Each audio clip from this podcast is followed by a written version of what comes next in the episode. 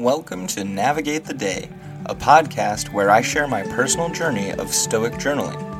For 365 days, I will be exploring the teachings of Stoicism and how they can be applied to my daily life. This podcast is for anyone looking to find peace, happiness, and fulfillment in their lives. Join me on this journey as I navigate the ups and downs of life and strive to live with purpose and wisdom. Hello and welcome. It is January 31st, 2023. We're on the final day of the month of clarity, which falls under the discipline of perception. The theme today, philosophy as medicine of the soul. I'll go ahead and jump into the passage. Don't return to philosophy as a taskmaster, but as patients seek out relief in a treatment of sore eyes, or a dressing for a burn, or from an ointment. Regarding it this way, you'll obey reason without putting it on display, and rest easy in its care. Marcus Aurelius, Meditations 5.9. And the journal prompt for today. What healing may philosophy support me in finding today? Marcus implies that philosophy should not be regarded as a duty or a burden, but rather as a tool for dealing with life's ups and downs. So I need to consider this. When I have a headache, I take medication to help myself feel better. Philosophy is similar to that medicine, but it treats my emotions and thoughts. By employing it in this manner, I can make better decisions without feeling compelled to do so, and I will feel more calm and at ease. We mustn't treat philosophy as a daunting task.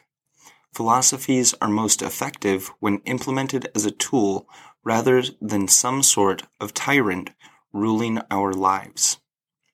Remember, we still have our fear of choice at all times. Finding medicine in philosophy is easier said than done. At the same time, I do use some of the things I've learned thus far in my daily life. Simply by journaling even, I find it to be quite healing, especially when done consistently. Journaling gives me the ability to see my circumstances from an outside perspective, at the very least, bringing my rational being outside of the situation to have a clearer view as a whole.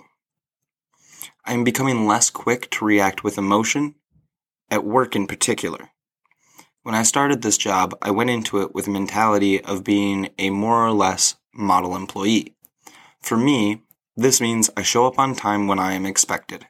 I don't bring any of my home life to work, and I remain focused and undistracted by coworkers. I've managed to keep up with all of these, and it wasn't an easy task. Change has been the only, and I mean only, constant since I started my employment. I haven't really had a secure or set schedule straight out the gate. Management hasn't always been timely when bringing new policies and procedures to the staff.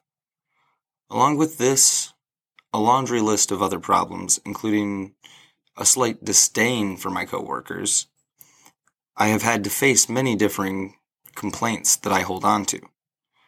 As a consequence, I've had to strengthen my resolve and my ability to sit with my emotions when they arise.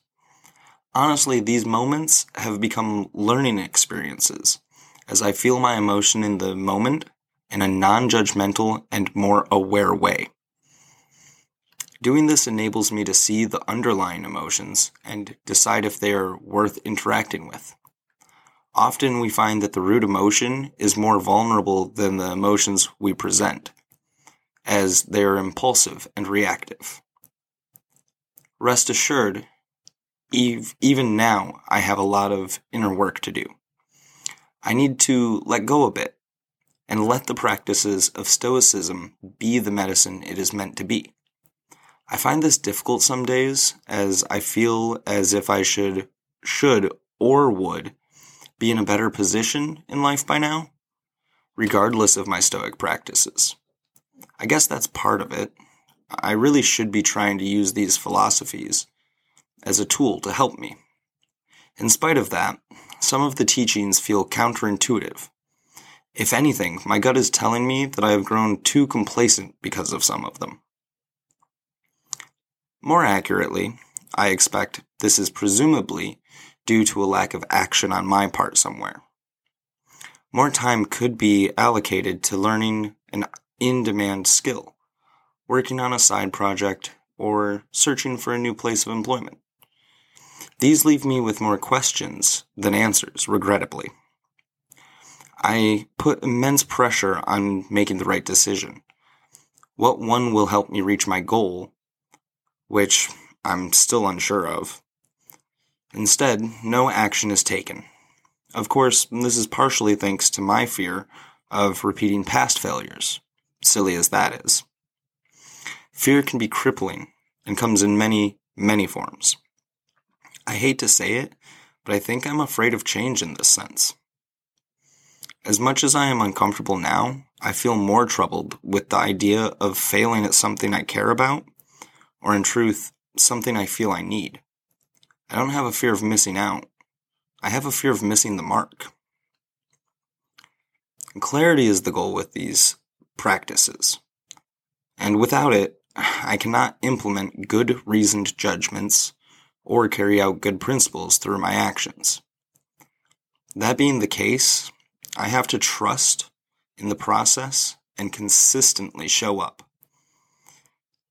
It's already been a month of these journal entries, and I have to say, it has been helping me view things more decisively. Or at the very least, this is bringing it to my attention.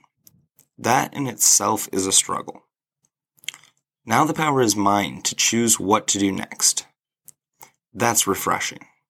I feel a little bit more in control than I have in the past, and moving forward, I hope to have more confidence in my abilities to handle what life throws at me, especially now that I have an ever-growing toolkit of philosophies, practices, exercises, and journal entries to draw conclusions and help guide me and heal me. This is going to wrap things up.